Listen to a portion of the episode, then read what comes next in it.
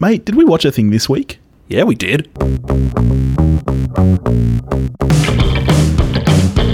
Hello, everybody out there in podcast land, and welcome to We Watched a Thing. I'm Billy, and I'm joined, as always, by my very good friend Toph. How you doing, buddy? I'm all the better for being here with you, Billy. Oh, that, that's really nice because I've missed you, buddy.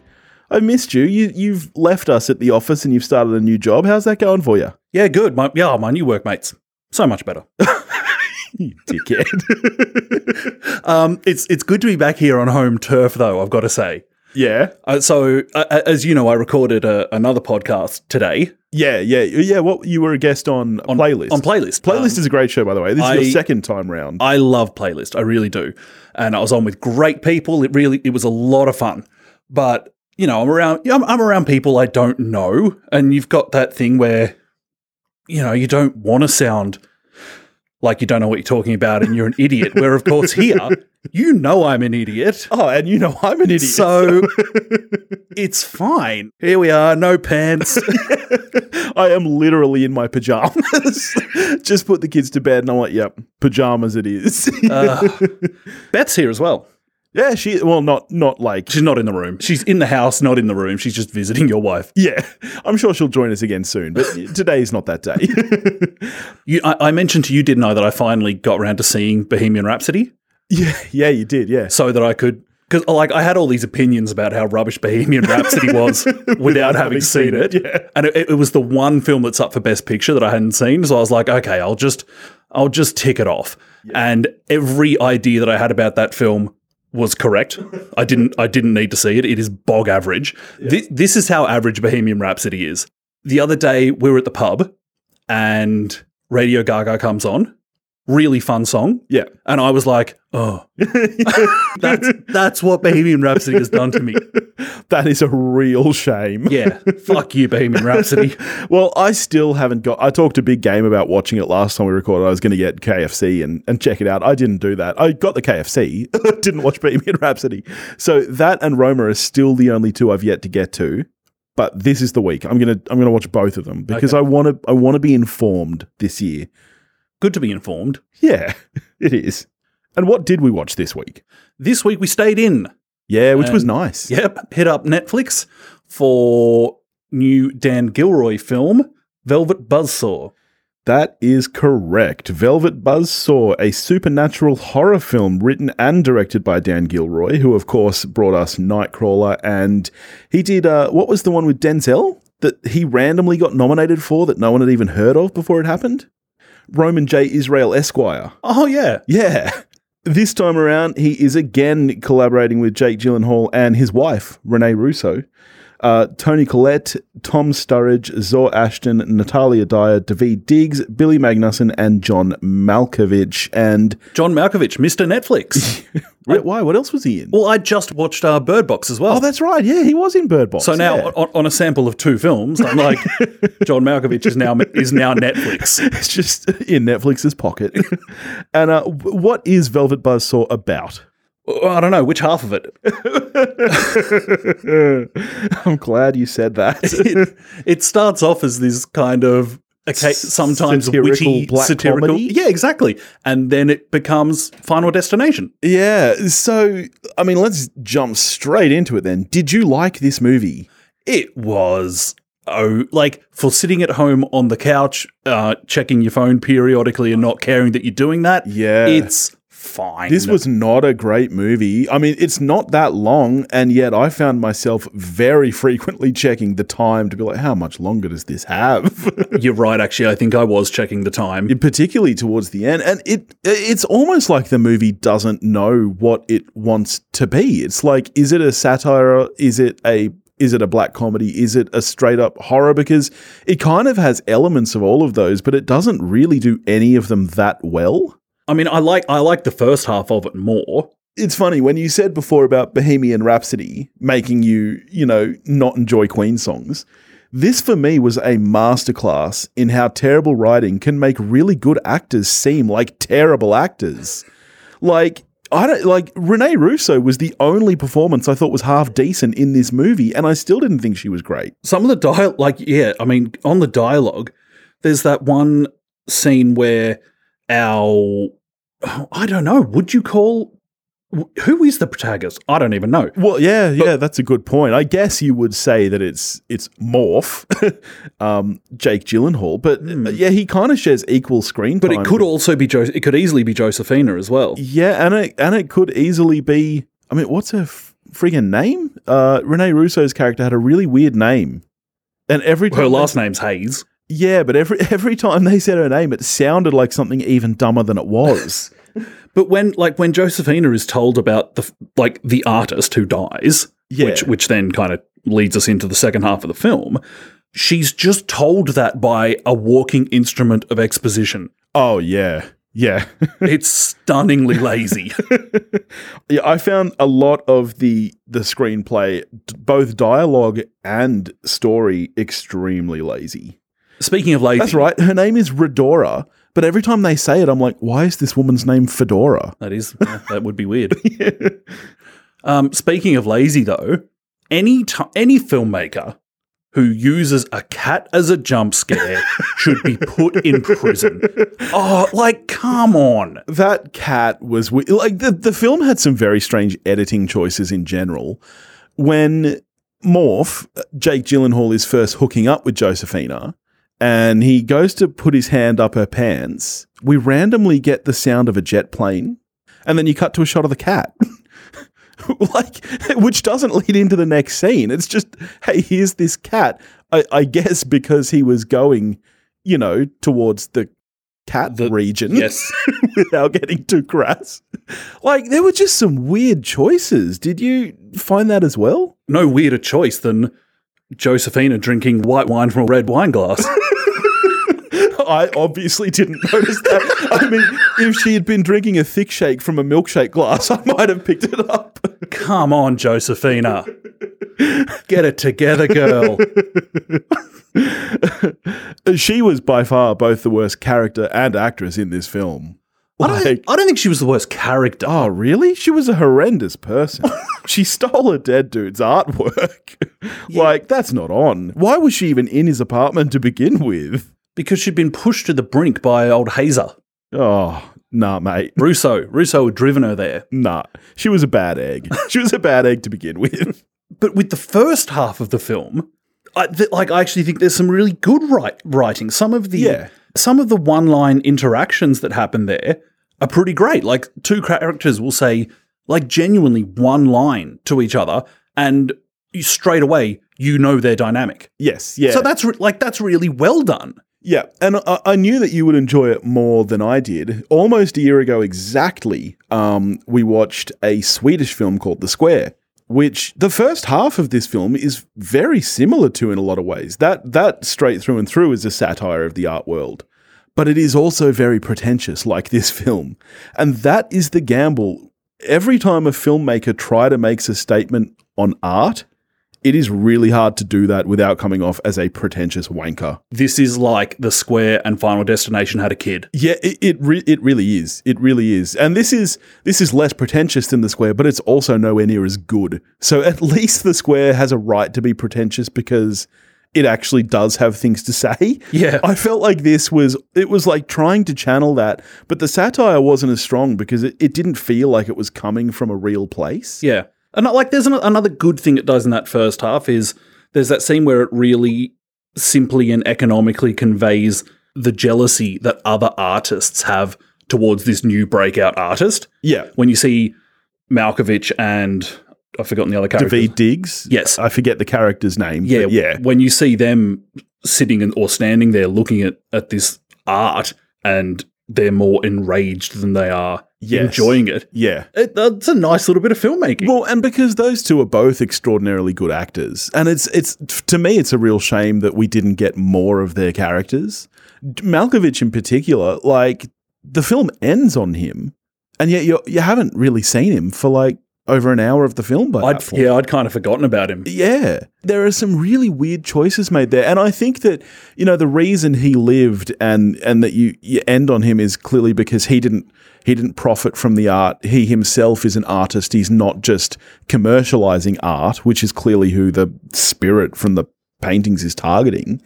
But yeah, because you haven't seen him in so much of the film, it, it kind of loses that impact, I think. Yeah, we just end with him high as a kite on a beach, presumably. Well, I, I actually really, to me, that was the strongest scene in the film was the end credits.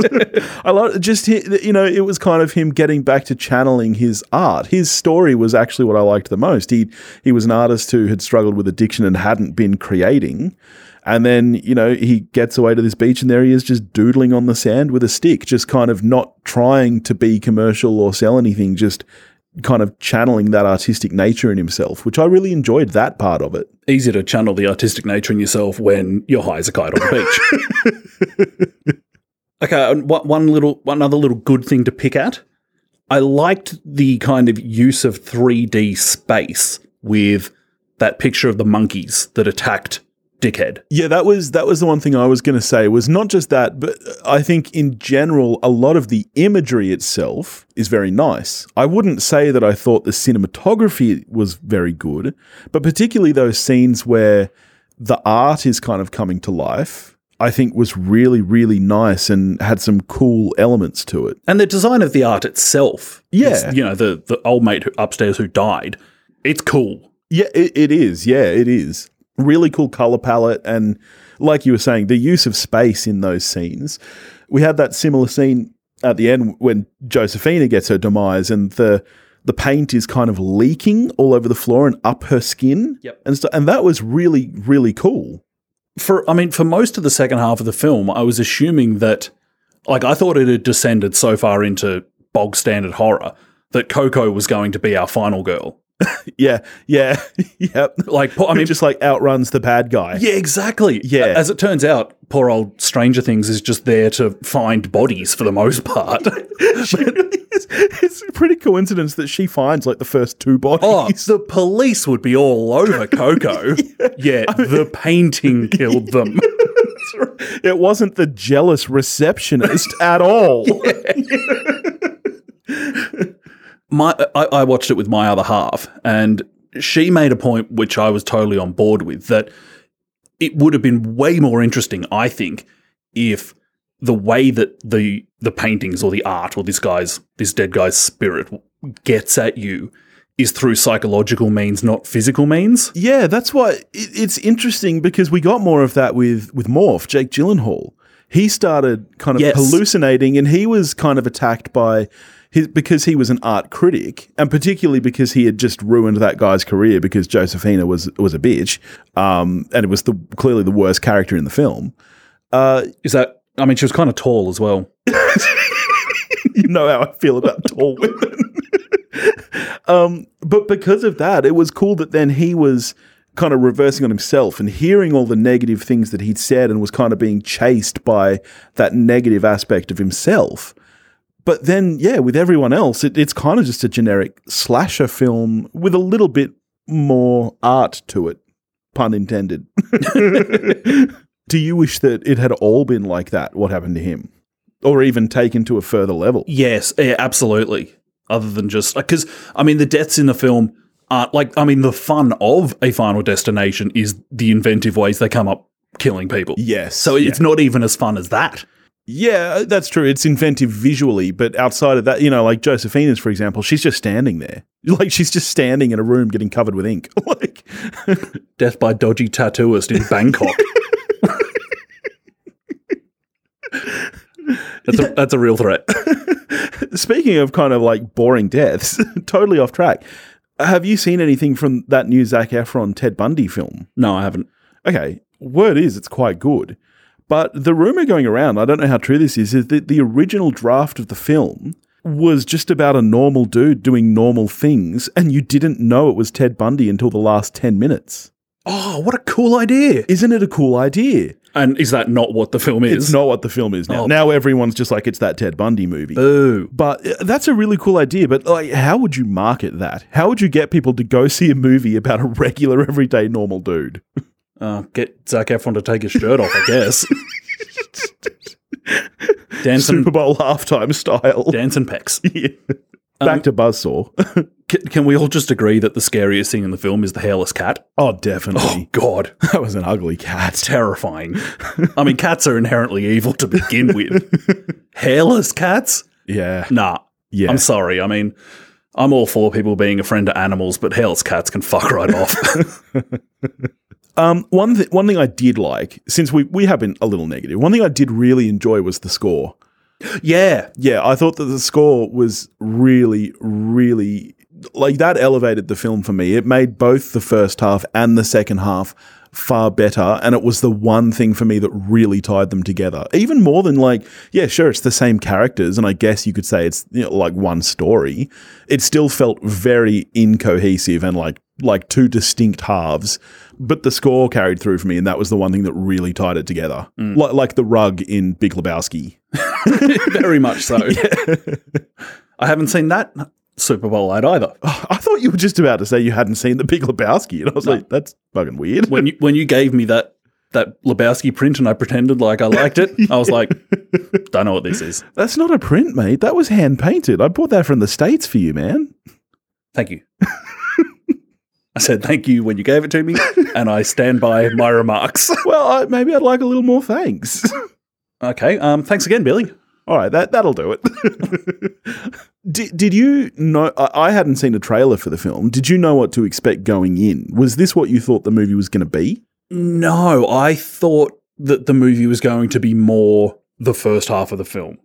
Right. I I mean I th- I thought it was going to be the the first half, but with a darker edge.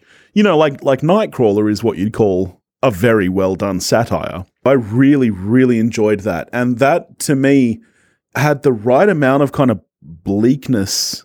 Whereas this, the first half was kind of over the top bright. Like even you look at the cinematography, it's so brightly lit, and it just it just didn't gel for me. And this this brings me to I guess my main question. So, do you know anything about the backstory of how Dan Gilroy wrote the film? Drugs? Probably. Uh, apparently, he because he, he was working on Superman Lives, which, as we all know, was very famously cancelled by the studio, and a lot of people worked. on I'm not sure if that's the same Superman project that Burton was going to direct, and I think Kevin Smith wrote a draft of it as well. Like it got really far in the pipeline. And apparently he invested a lot of himself into it. And then when it got canned, he got really kind of pissed at the studio and and he was sitting on a on a beach, which inspired that last scene with Malkovich, and he came up with the idea for this movie, which I guess to him is kind of like, yeah, it's a real slam at commercialization of art and not just letting artists create art.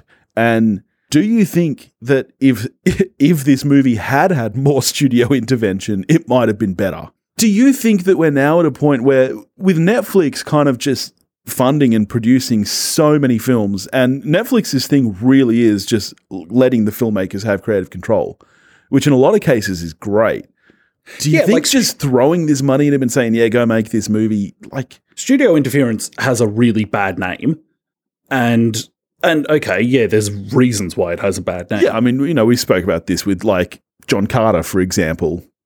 still a masterpiece, though, obviously. um, but of course, th- yeah, there are times where you could you can pin you can point out projects where you're like, wow, why couldn't there have been some like okay, Star Wars prequels Yeah. Oh, prime example. crying out for Like- studio interference. Well, because and Lucas, I, people forget that Lucas didn't really make Star. Wars. Like he made the first one, A New Hope, and then even he recognized I'm not the man for this project, and he didn't write or direct five or six. And I think people forget that. People just think of Lucas as like the king of Star Wars. But then like throwing the prequels at him after the success Star Wars had had and saying, "Yeah, sure, you go ahead, you created this universe, you do what you want." That was not a good move. And I mean, even I think he we've just gone on to Lucas here, which I'm which I'm fine with. I think he at some like I think he kind of knew that to begin because he tried to get Ron Howard to do it, he tried to get Spielberg to do it, and eventually they were like, "No, you should you should do this." And I mean, yay for being a good friend, but you should have done it. I mean, look, you will always take the chance to to take a camera off me if given the opportunity. That's true. like you will always shoot before me. Yeah, if you if you were like, I'm going to shoot this thing, yeah, I'd say, well, look, happy for you to edit it. why don't Why don't you let me shoot it? Because that's how we work. You're the shooter, I'm the editor. We know our strengths. Yeah, there we go. And I think that sometimes people need to to like pay more attention to that. Like, you know, it's it's happening more and more where you know, people who are say traditionally directors or traditionally writers or e- even actors, you know, are turning to other crafts. And sometimes it works out really really well. But I, I just feel like sometimes a little bit of interference ain't a bad thing. What movie are we talking about? Weird title, speaking of what movie are we talking about? Velvet Buzzsaw. yeah, very, very loosely tied in with the name of what Rene Russo's punk band in the 80s 80s. punk band. Yeah, I'd I'd like to hear an, a a Velvet Buzzsaw track. Yeah, I mean, that would have been nice. Why wasn't there more punk music in this thing? Yeah, maybe it should have been set in the punk world. Well, that would be interesting. And in, and instead of art that kills people, they find this old rocker's like mixtape up in his apartment. Yeah, some guy that went to the crossroads, got down on one knee. and the tracks drive you crazy. Yes. Like Banana Phone. What's banana phone? oh, you don't have Banana Phone? No, Oh, ah, when you get home, YouTube Banana Phone. I'm not going to do that. It's this old clip from the early days of the internet, right? You know, it's it's a kid's song, like Raffi, I think it was, but ring, ring, ring, ring, ring, ring, ring, banana phone, do dooby dooby doo. And there's this famous like YouTube cartoon of this guy who just like kept hearing it in his head and going insane. You don't know what I'm talking about? no, not at all. Well, this is all going to get cut. Anything else on Velvet Buzzsaw? I mean, what percentage of this episode do you think we actually spoke about Velvet Buzzsaw before getting on to Lucas and Banana Phone? it's like the the first half of this episode is talking about Velvet Buzzsaw. That's right. This is an art piece. This, yeah, our ramblings are actually a carefully thought out critique of the film. And you guys can't see this because it's an audio format. But while the end music of this episode plays, Topher and I are actually standing on a beach doodling in the sand with a stick. High as a kite. Yeah, as far as I'm concerned, that I mean that's it. What what do you what do you score in this thing? A four. I'm also a four. Like I didn't like. There's there's there is stuff about this film that I like, and I wouldn't say that I I didn't have a bad time watching it really, but it's not good. And I, I'm sure that there are people out there this is for. I saw our good friend Julio from the Contrarians tweet today that he enjoyed it. so you do you, Julio. Yeah, he was he was on whatever Malkovich was on on the beach. I mean, maybe if you watched this on a beach. Wait, wait, wait. Can I step back a second? Yeah. Someone from the Contrarians said they liked it. Oh, I see where oh, I'm picking up what you're putting down. You think he's a lying sack of shit. Your words, not mine. You heard what Topher said. Come at him, Julio. All right. I think I think that's us done. Okay. Uh, what are we getting to next week, my friend? We're also avoiding the theaters. Bit of a throwback, aren't we? I think we are, We're- and it's your choice. We're heading back to the 90s. A film that I love that Billy hadn't seen, hasn't seen. Have you watched it yet? I have. All right. I have. We're going to be doing Danny Boyle's Trainspotting. yes, that's right. Which I know shameful. I hadn't seen it. Not my most shameful, but shameful nonetheless. Yeah, it's not The Godfather. yeah, I've seen that now. it's all right because next throwback's going to be my choice. So look forward to I don't know some shit. And in the meantime, if you want to get in touch with us, you can do that at wewatchedathing.com or wewatchedathing at gmail.com. You can find us on Facebook, Instagram, and Twitter, all under the handle at wewatchedathing. If you want to help support the show, then you can do that by visiting us at patreon.com forward slash wewatchedathing. And see yous. Go watch a movie, everyone.